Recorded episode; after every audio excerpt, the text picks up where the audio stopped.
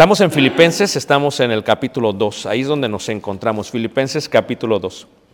Estamos mirando esta, esta gran teología en forma de Dios y la gran humildad de parte del Señor para todos y cada uno de nosotros. Si ponen un separador ahí en Filipenses capítulo 2 y se trasladan a la carta que escribe Santiago en el capítulo 4, en Santiago capítulo 4, este, eh, hace, hay un versículo en el versículo 10, Santiago 4, versículo 10, es el proceso de la, de la, de la humillación, de la humildad. Ya vimos los cuatro puntos de la humildad, ya vimos Aná, Aní, Shofel, Kanak, ya vimos lo que cada uno significa, cómo Jesús llevó a cabo eso. Eh, en la última lección eh, vimos en forma de Dios, vimos que aquel Dios, aquel gran yo soy, el, el gran yo soy, eh, ese Jehová que se presentó a Moisés en el monte Horeb, en el desierto, es el mismo que se hizo carne. Dice la escritura que, eh, que indiscutiblemente grande es el misterio de la piedad. Dios fue manifestado en qué? En carne, dice la escritura. Entonces, eh, la humillación eh, lleva un proceso que lo explica y que lo muestra Jesús en, en su vida y que nos invita a hacerlo nosotros. La primera parte es el hecho del sentimiento, del sentir, del sentir. Uno no puede, eh, puede ser humilde a menos que uno lo sienta. Uno no puede ser humilde a menos que uno lo sienta. Eso es algo importante. Y claro, podríamos proyectar humildad por fuera, pero si no lo sentimos, eventualmente se, se derrumba esa proyección con soberbia o con, eh, de alguna otra manera, con, este, con ah, prepotencia, cosas así. En este sentido, eh, es, lo primero es el sentir, es el primer paso. Eh, lo segundo que vimos es la parte es que tenemos que aprender a despojarnos. Y decíamos que la palabra despojar significa vaciar. Tenemos que vaciarnos. Tenemos que vaciarnos. ¿Vaciarnos de qué? De todo aquello de lo cual nos aferramos para de esa manera poder estar totalmente limpios, puros, para que de esa manera podamos humillarnos. El primer paso es sentir, el segundo es vaciarnos, ¿verdad? Y el tercero, ¿verdad? Es la parte de humillarnos a nosotros mismos, ¿verdad? Humillarnos. Esto es, recuerden que vimos que la palabra humildad es el concepto de pobreza, de pobreza, humildad, es el concepto cuando alguien del exterior te humilla y eres humilde, no por decisión propia, sino porque no tienes elección. No porque no tienes elección. A diferencia de ello, podríamos decir que también uno puede humillarse a sí mismo. Esto viene desde el interior, es lo que estamos mirando. Se siente la necesidad de que no es necesario hacernos grandes, que simplemente tenemos que imitar al Maestro, a Jesús que nos rescató de las tinieblas, y que tenemos que actuar como Él lo hizo. Y entonces primero se siente en el interior, porque se siente, uno se vacía de- del yo, del ego. Ego es en griego yo, del yo. Uno se vacía, lo que vimos en la última lección, se vacía de qué? De la, de la autosuficiencia, de qué se vacía de, de- de- todo lo que uno cree poder ser. Eh, si es sabio, uno se hace ignorante, ¿verdad? El propósito es poder continuar. Se vacía de todo. Y finalmente uno lo externa, uno lo, materializa, uno lo manifiesta del interior afuera y dice, me voy a humillar, voy a ser humilde. Y aún este es el proceso de la humillación. Ahora, lo, que, lo que tiene este proceso es que el proceso de la humillación, ¿verdad? Nos lleva a la exaltación o lo que se va a entender como la glorificación, la exaltación. ¿ok? La exaltación nunca debe de ser hecha por uno mismo, como dice el proverbista, ¿verdad? Que te alaban los extraños, que nunca te alabes tú a ti mismo, que te alaben qué? Los extraños, es lo que dice la escritura. La exaltación es una palabra que se compone realmente de dos, ¿verdad? De dos palabras. Y una es eh, subir a donde no hay medida. Cuando dice, eh, y fue exaltado, fue elevado, es la primera parte, hiper, ¿verdad? A donde no hay medida, donde no se puede medir. Entonces, el proceso de, de lo que es la exaltación es, no puede haber exaltación si no hay humillación. No puede haber humillación si no hay primero el sentir, la acción de vaciarse internamente y luego externamente humillarse. Y eso es la palabra anaj en hebreo. Entonces en Santiago 4, en el versículo 6, el hermano de Jesús, por parte de María y José, dice ahí, 4.6, pero él da mayor gracia, por esto dice, Dios resiste a los soberbios y da gracia a qué? A los humildes. Durante este proceso, algo que vas a experimentar si lo decides practicar como nuestro maestro, es que vas a experimentar lo que es la gracia. ¿Y qué es la gracia? La gracia es recibir algo inmerecidamente, ¿verdad? Es como estaba yo platicando eh, con una persona, un hermano, que su padre es alcohólico. Y le digo, y, platicando con él, hablábamos y decía, le decía yo lo siguiente, mira, eh, muchas veces nosotros pensamos que el comportamiento de la gente que se droga o que es alcohólica o que es tóxica o que es mala, muchas veces pensamos que la razón de su toxicidad, que la razón de, su- de sus vicios somos nosotros y que el comportamiento tiene que ver con nosotros. Y le dije, y cuando nosotros nos damos cuenta que el comportamiento de estas personas no tiene que ver con los que le rodeamos, sino con las luchas internas que ellos tienen en su vida, con las heridas del alma que no han podido sanar, entonces aprendemos lo que es la gracia. Podemos entonces tener gracia para con ellos. Y eso es lo que hace Jesús. Jesús sabe que la manera en que somos es por la parte interna, por la parte del el sentir. Y entonces aquí dice, Dios resiste a los soberbios. Si uno no tiene ese sentir, Dios va a resistir. Y resistir es la palabra pelear. Dios pelea contra los soberbios y da gracia a los humildes, a aquellos que deciden humillarse. Someteos pues a Dios. Resistid, pelear al diablo y huirá de vosotros. ¿Por qué? Porque la soberbia, que es lo opuesto a la humillación o a la humildad, es desarrollada por el diablo. El diablo es el pecado eterno. Quiso ser como el Altísimo y cayó. O sea, para tú poder ser exaltado, tienes que bajar. Esa es eh, la paradoja bíblica. ¿Quieres salvar tu vida? Tienes que perder tu vida para poderla salvar. ¿Quieres este, vivir? Tienes que primero que morir. ¿Quieres subir, ser exaltado sin medida? Tienes que bajar. Es lo que está diciendo Dios. Ese es el concepto de la humildad. Entonces, resistir al diablo, porque el diablo es el que coloca en nosotros que el presumir, coloca en nosotros que la autosuficiencia, yo no necesito de Dios, yo no necesito de nadie, yo puedo hacer todo, yo tengo esto. Eh, el diablo coloca eso, es más, eh, esa idea, eh, cuando dice una persona, es que yo soy atea, pues en su misma expresión realmente ya perdió la esencia y, y no hace sentido. ¿Por qué? Porque tú dices que no crees en Dios, pero pues al hecho de no creer en un Dios ya estás creyendo en algo que es. Eso es incongruente lo que estás diciendo. Pero en este sentido, eh, someteos pues a Dios, resistir al diablo indica que nosotros tenemos que aprender a pelear al diablo. Porque el diablo es el diablo. Y lo que él quiere es llevarse consigo la mayoría de seres humanos que pueda porque él ya no tiene nada que perder.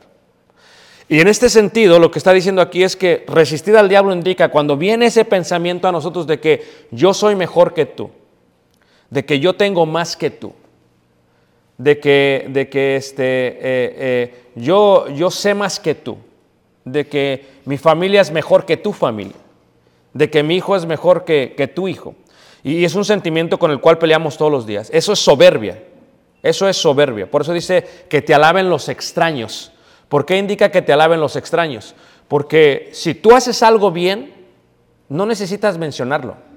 La gente se va a dar cuenta. ¿Ok? O sea, la gente se da cuenta y lo va a percibir y va a decir, de oídas te había oído, había oído de ti y ahora te conozco y ya sé quién eres. Entonces no tienes tú de qué decir, bueno, yo tengo esto, tengo esto, tengo esto, tengo esto, tengo esto, tengo esto, tengo esto. Y esto es algo concepto. Eh, con respecto a eh, una práctica que se tiene que hacer, que se puede hacer, que se debe de hacer y que es difícil hacer, es que David cuando va a morir, decide hacer un censo y decide contar todo lo que él tiene. ¿Y por qué lo hace David? Hace un censo para contar todo lo que él tiene, porque lo que quiere David hacer es ver cuánto le va a dejar a Salomón. ¿Ok? ¿Cuánto le va a dejar a Salomón? Y entonces hace el censo y en el censo dice, le voy a dejar tantos, eh, tantos personas, tantos soldados, tanto ejército, tanto oro, tanta plata. Y entonces Dios se enoja con él, se molesta con él. ¿Por qué se molesta con él? Eh, una parte dice que el diablo le incitó y otra parte dice que fue Dios el que lo hizo. O sea, ¿qué es lo que pasa? No es, no es que se esté contradiciendo la escritura. La escritura nunca se contradice. La escritura solo se complementa. El hecho que diga una cosa aquí, otra cosa aquí, simplemente está complementando lo mismo, desde un punto de vista distinto. Entonces, lo que sucede con este David es que cuenta. ¿Y qué pasa? Cuando yo cuento mi patrimonio, mi valor neto, a veces eso se me puede subir a la cabeza. Esta semana, por ejemplo, este, este joven, ¿verdad?, que se fue a la bancarrota, eh, perdió todo porque tenía toda su inversión en, cripto, ¿verdad? En esta moneda eh, irreal, ¿verdad? Inexistente, ¿verdad? Digital. ¿Y qué es lo que hace? Tiene eh, literalmente su, su, valor neto a principio del año era, era de billones de dólares, era más de un billón.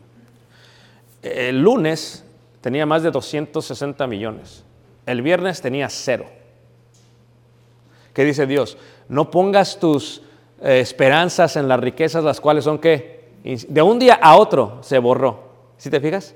Entonces, contar no es bueno, porque puede ser que se te suba y digas, yo soy rico y de nada tengo que necesidad.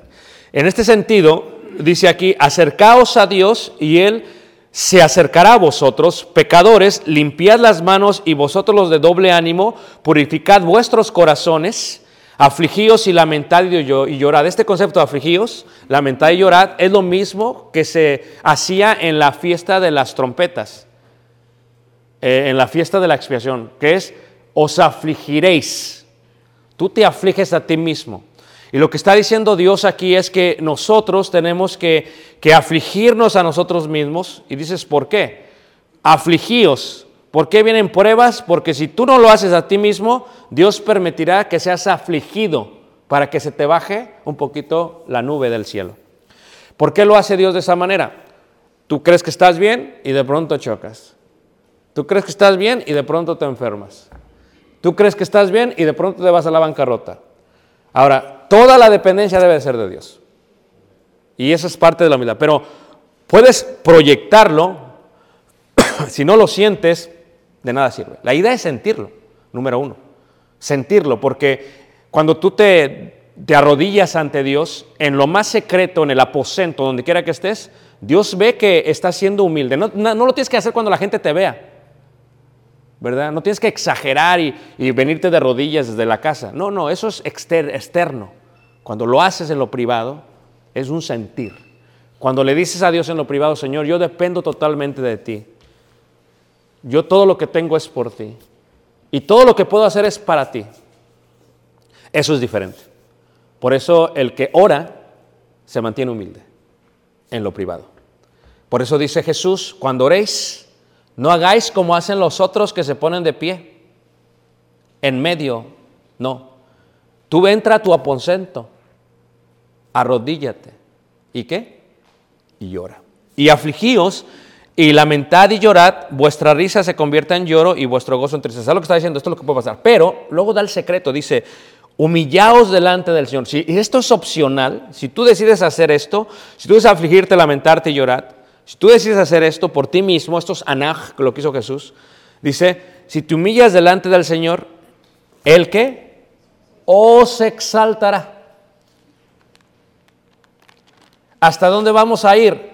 Más allá del cielo, ¿verdad? Más allá del cielo dice el himno. ¿Hasta dónde? Más allá. Donde no hay medida. No puedes medir hacia dónde vamos. Ahora, ¿cómo lo hace Jesús? La palabra ahí en Filipenses capítulo 2, en el versículo, eh, Filipenses 2, en el versículo 5, ya no veo, hermanos. O sea, sí veo, pero no veo, ¿me entienden? Sí veo, pero no veo. Y ahorita acabamos de... este, ah, eh, tienen, tienen, los menonitas tienen la Biblia de tal y mi Biblia y la están preparando, porque tengo, eh, tenía otra Biblia de, de viaje y la acabo de mandar preparar otra vez, pero la letra es más chica y dije, no vaya a ser. ¿cómo va a ser? Entonces, hermanos, eh, si me ven con lentes, no os sorprendáis. Es una forma de humildad, ¿ok? ¿Están- ¿Amén, hermanos? Porque ya no veo. No, sí veo, pero tengo que, que mover mi cabeza y no, nunca había hecho eso antes. Dice así en 2.5, dice, haya pues, eh, Filipenses 2.5, haya pues en vosotros este sentir. Número uno es sentir. Es sentir. eh, debe que este sentir.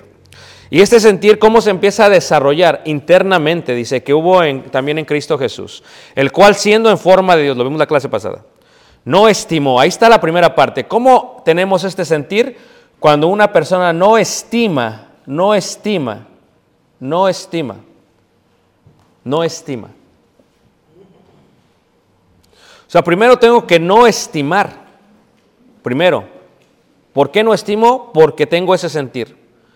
O sea, no estimó Jesús el ser igual a Dios como a cosa a que aferrarse, sino, dice ahí, que se despojó, ahí está la palabra despojar, la cual significa que se vació, se vació. Y es increíble porque lo que hace Dios, ¿verdad? Es que Dios estando en la eternidad, se coloca en un cuerpo para vivir algo cronológico. Dios no dejó de ser Dios cuando se hizo humano, pero tomó forma de siervo y por lo tanto se sujeta al espacio en la plataforma física, no en la espiritual, porque ahí es omnipresente siempre sobre la eternidad. ¿Y, y qué hace? Y decide vivir como nosotros, ir al baño, cansarse, sentir esas debilidades que tenemos todos. Entonces, eh, fíjate, Él se vació, se vació, se vació. O sea, se despojó significa se vació. ¿De qué? De su eternidad. Y luego dice ahí, sino que se despojó a sí mismo tomando forma, dice, ¿de qué?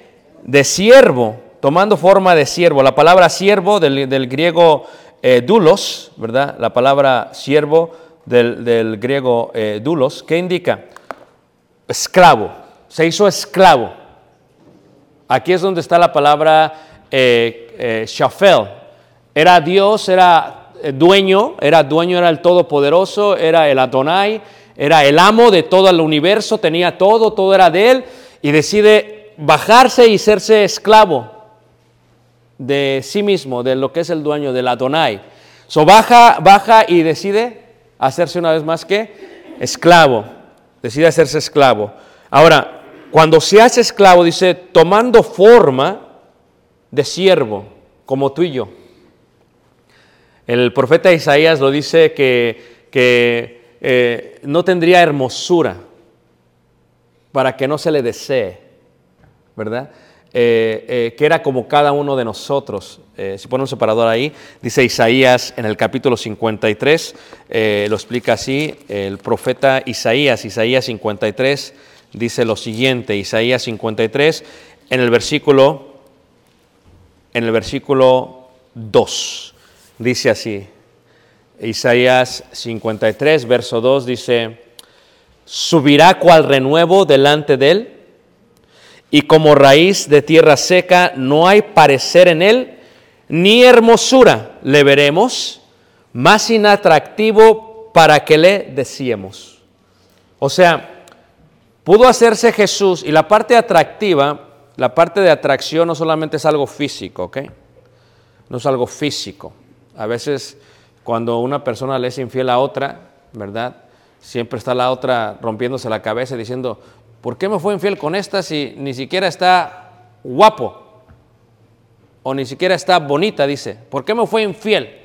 Porque la atracción no está basada en lo físico solamente.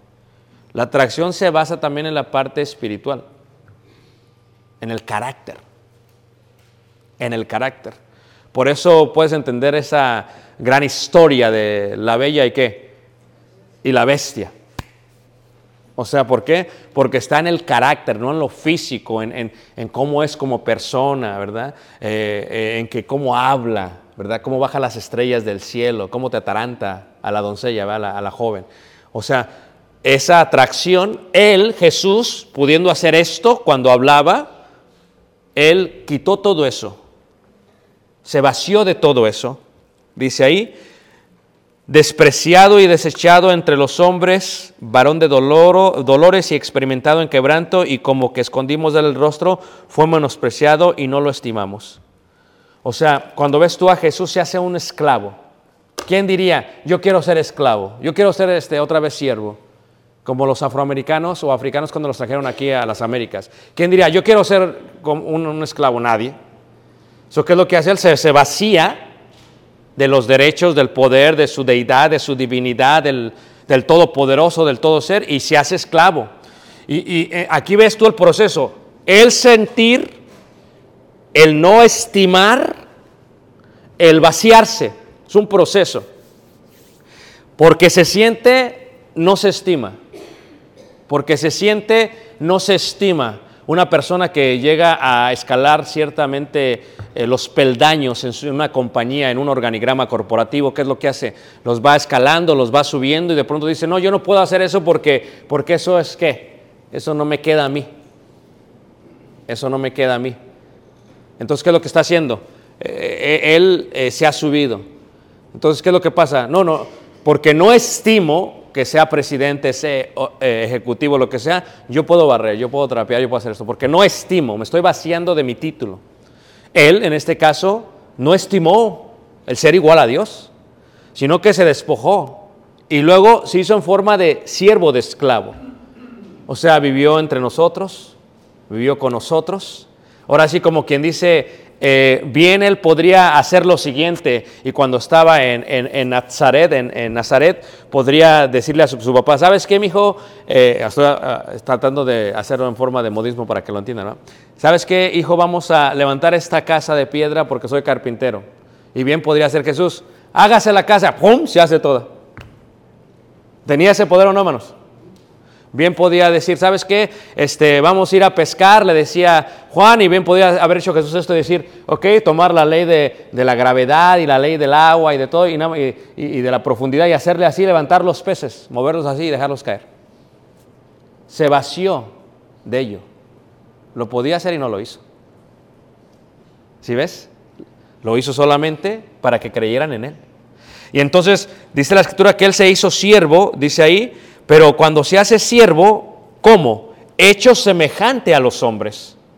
Por eso este cuerpo, este, la humanidad, eh, realmente es, es, es deshonrosa, dice la escritura. ¿Por qué? Pues tienes que ir al baño. ¿Por qué? Porque te enfermas. ¿Por qué? Porque eres débil. Porque es lo que explica Pablo en 1 Corintios 15. Entonces él lo que hace es que se despoja de su divinidad y baja a la, a la, este, a la tierra y se hace como cada uno de nosotros, cada uno de nosotros. En Hebreos capítulo 4, dice ahí Hebreos 4 en el versículo, Hebreos 4 en el versículo eh, 14 y 15, dice así, 14 y 15 dice, por tanto, teniendo un gran sumo sacerdote que traspasó los cielos, Jesús el Hijo de Dios, retengamos nuestra profesión. Versículo 15, 4.15 de Hebreos, porque no tenemos un sumo sacerdote que no pueda compadecerse de nuestras debilidades, sino uno que fue tentado en todo según nuestra semejanza, pero sin qué, pero sin pecado. Jesús sintió lo que tú sientes sintió la debilidad que tú sientes, la diferencia es que él nunca lo externó, nunca pecó, ni con el pensamiento, ni en el corazón, ni con la acción. ¿Ah? Y entonces se hace siervo, en forma de siervo, ¿verdad? ¿Qué es lo que hace? ¿Verdad? Y luego todavía en el proceso, dice Filipenses 2, versículo 8, dice, y estando en la condición de hombre, ahí está el último paso, se humilló se humilló. ¿Cuál es la más grande humillación de la vida? Suicidarse.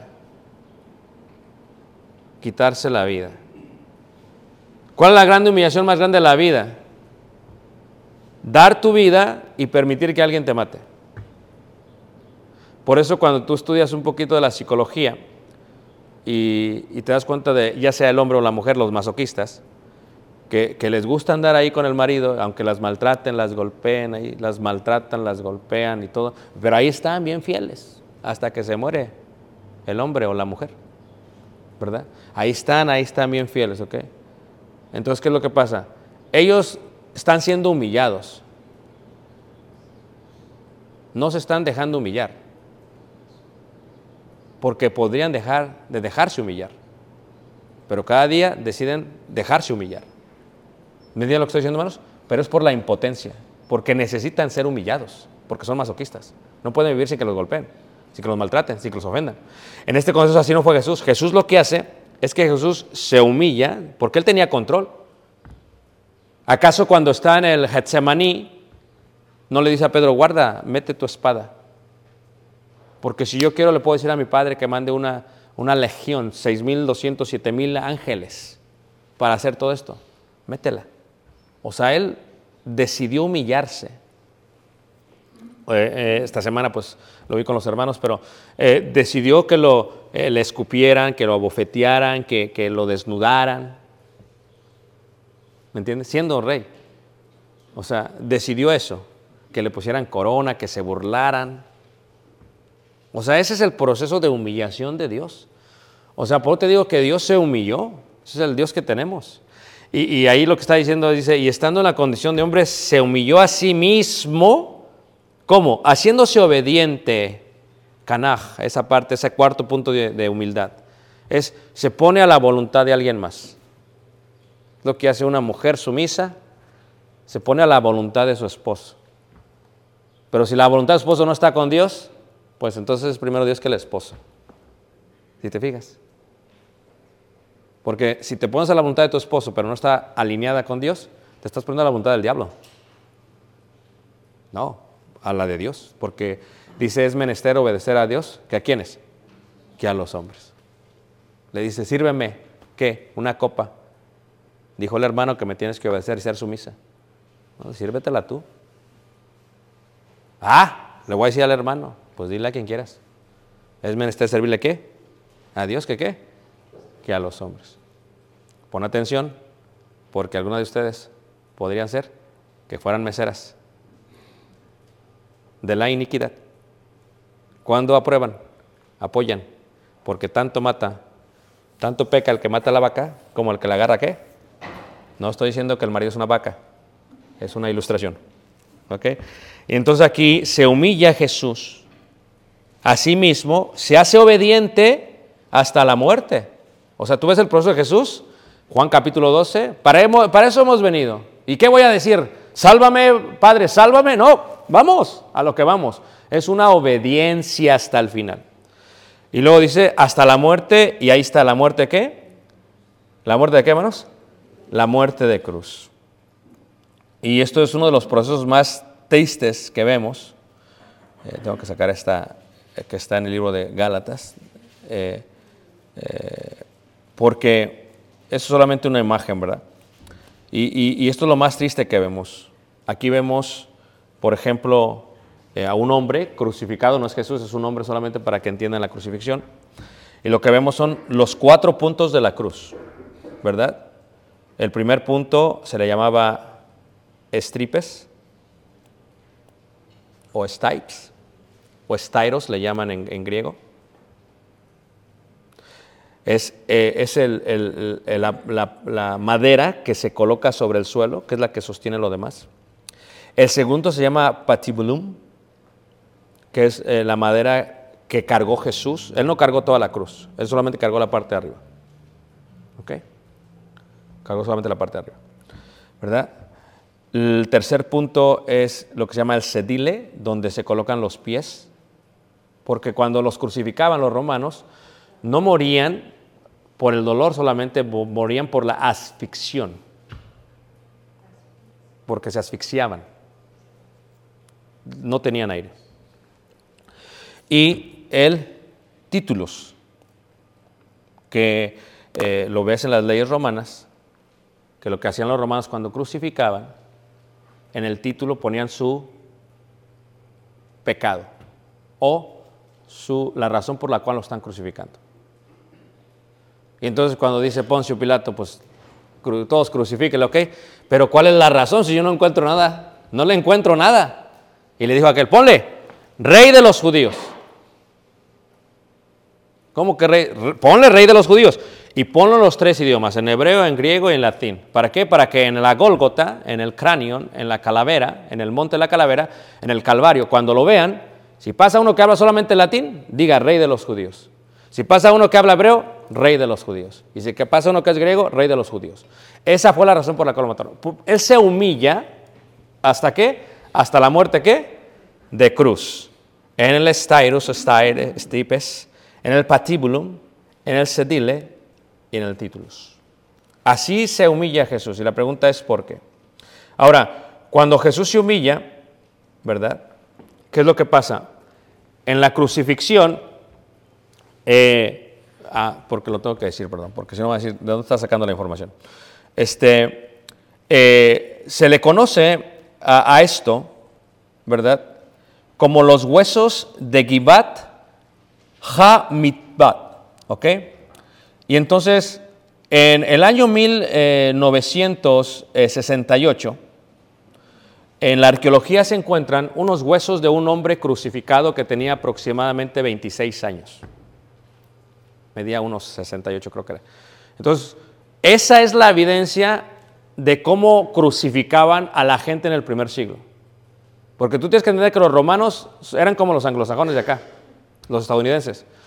Los estadounidenses son bien metódicos para todo. Todo tiene que tener un método. ¿ah?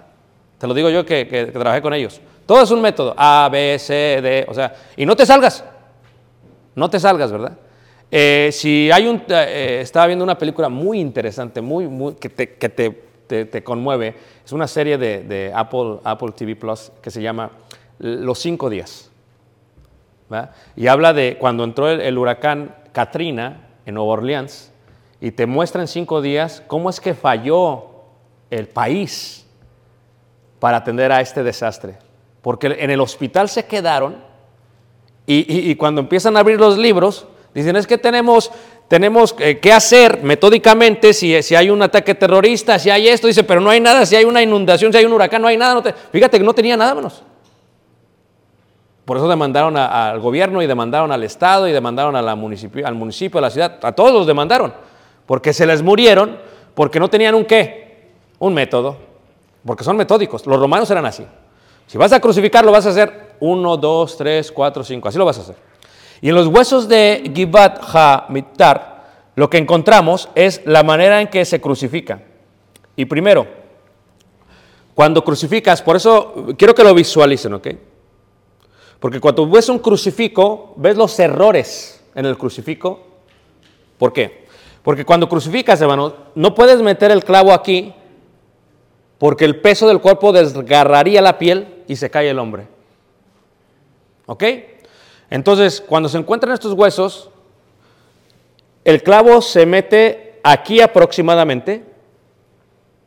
¿Ok? Se coloca una eh, madera para que esta madera sostenga el brazo y no se venga el hombre hacia enfrente. ¿Me están siguiendo todos, hermanos? ¿Y qué es lo que hace? Este hueso, este, este, este eh, clavo, lo que hace es que con el peso empieza a desgarrar la piel y va subiendo, subiendo hasta que se encaja aquí. Y con la muñeca ya se agarra. ¿Te fijas? Jesús permitió que le hicieran eso. ¿Ah? Y, no solamente eso, por eso en esta imagen, que es la imagen de los, de, eh, los huesos de Gibat Ha-Mitar, verá se ve eso. Y luego en los pies, hermanos, ¿qué es lo que hace? Se coloca así y se coloca el, el clavo eh, arribita del, del calcañar del talón para que lo sostenga. No, nunca es así, ¿eh? Es siempre así. Porque así todavía puede que levantarse, pero así ya no. Entonces se le coloca así, de tal manera que ¿qué? Que de esa manera lo sostiene. Y tal vez al principio pueda levantarse, pero se le se va a cansar eventualmente y, viene y, y se le va al aire y se muere. Pero cuando ven que está resistiendo mucho, viene la parte de qué? Porque si se empieza a ahogar, pues se levanta. Y si se levanta, puede respirar. Levanta la mano que me está siguiendo, hermanos, ¿ok? Entonces, ¿qué es lo que pasa? Pero el toque final es rómpele los huesos. Porque si le rompen los huesos, ya no se puede levantar, se, muere. Y entonces, cuando venían a ver a Jesús, ahorita estoy bien fino porque acabo de dar todo el seminario, ¿me entiendes? Eh, cuando venían a- a ver a Jesús, ¿qué es lo que pasa? Con un bate lo golpeaban entre los pies, los huesos y lo rompían. De esa manera ya moría. Ya no se podía levantar y se, ahogaba. Pero en el caso del Señor Jesús, dice la escritura que qué, que no rompieron qué, sus huesos. Y luego ve, no es una cruz así altota como la ponen, no es una alta y hasta arriba está el Señor. No, eso no es, no es ni bíblico. ¿Por qué? Porque la Biblia te demuestra claramente que le quieren dar de tomar, le dan de tomar, normalmente le dan de tomar eh, un cierto tipo de anestálgico para que pudiera, no sé, no le doliera tanto, pero a Jesús le dan que vinagre. ¿Y lo ponen con qué? Con hisopo, el cual es amargo. Y, y- lo ponen con hisopo y qué? Y le dan de beber. Pero el hisopo no es muy grande. ¿Ah? Por lo tanto, la cruz no estaba muy alta. Sino, ¿cómo le dan de beber? No agarran la escalera y súbete y le das. No, es práctico todo, hermanos. Así está entre los romanos. Y entonces cuando crucifican a Jesús, hermanos, él eventualmente muere. Y, la pregunta que nos hacemos es, ¿por qué un Dios que todo lo puede hacer se humilla de esa manera? Y repito, ¿por qué un Dios que todo lo puede hacer? ¿Por qué fue mucho? Esto ya la crucifixión, la parte final. O sea, primero le pusieron ante el sacerdote Caifás, le escupieron, le golpearon, le abofetaron, todo el Sanedrín. Luego, los soldados romanos se burlan de él, lo desnudan, le colocan eh, un color eh, escarlata, eh, un color de realeza morado y se burlan. Si eres el rey, dime quién te pegó. Lo vituperian, se burlan de él. Y luego de eso le ponen una corona de espinas, ah, de una pulgada más o menos. ¿no? He traído algunos de tierra prometida. Y luego lo golpean con, el palo, el bate. Y, se las inge- todo sangrado, vamos. Luego le desnudan y le hacen eh, que lleve la madera por toda la vía dolorosa, que son 45 minutos, porque ya la hemos caminado, hermanos. Y hay hermanos que van con nosotros, que son hermanos mayores, que no la aguantan, porque es toda de piedra, hermanos. Jesús está desvelado, humillado, golpeado, golpeado en la forma emocional, sentimental. Y Hebreos 12.2 dice, y a pesar de todo eso, dice la escritura, que cuando él hizo esto, dice ahí en Hebreos 12.2, dice, puesto los ojos en Jesús, el autor y consumador de la fe, el cual por el gozo puesto delante de él, sufrió la cruz, menospreciando lo propio, dice, y se sentó a la diestra del trono de Dios. O sea, ¿por qué lo hizo? Porque Jesús pensó en ti. Y porque Jesús pensó en mí. Por eso lo hizo. O sea, él vio a su pueblo reunido, dijo, vale la pena hacerlo. En el profeta Isaías dice, él vio el fruto de su aflicción. Él vio el fruto de qué? De su aflicción. Entonces, cuando vemos a, este, a este Jesús, ¿verdad? Y vemos estos huesos, nos da una idea, hermanos, del gran dolor que sintió este, este Jesús. Una idea muy, muy grande del gran dolor que sintió este Jesús. Porque la cruz, cuando dice Filipenses, haciéndose obediente hasta la muerte, pudo elegir cómo morir. Es más, nosotros qué decimos? A veces platicamos y, decimos, y, y dicen unos hermanos, a mí me gustaría dormir, digo, morir cuando me duermo, para no sentir qué. Nada, fíjate. Para no sentir. La muerte duele aunque estés dormido. La Biblia lo dice, dolores de muerte. La muerte duele aunque estés dormido. Si cuando te pica un mosquito te duele y estás dormido y te levantas, más cuando te vas a morir. ¿Ok? Ahora, en este sentido, Jesús eligió una muerte que estaba enfocada, como dice el escritor Cicerón, dice, como el castigo más cruel y terrible que se aplicaba a asesinos, bandidos y piratas, pero sobre todo a los reos de rebelión.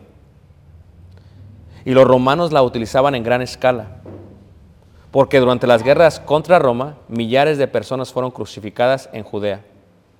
Se dice que Adriano crucificó a 500 personas el día después de la segunda revuelta. Por eso no es extraño que crucifiquen a los tres.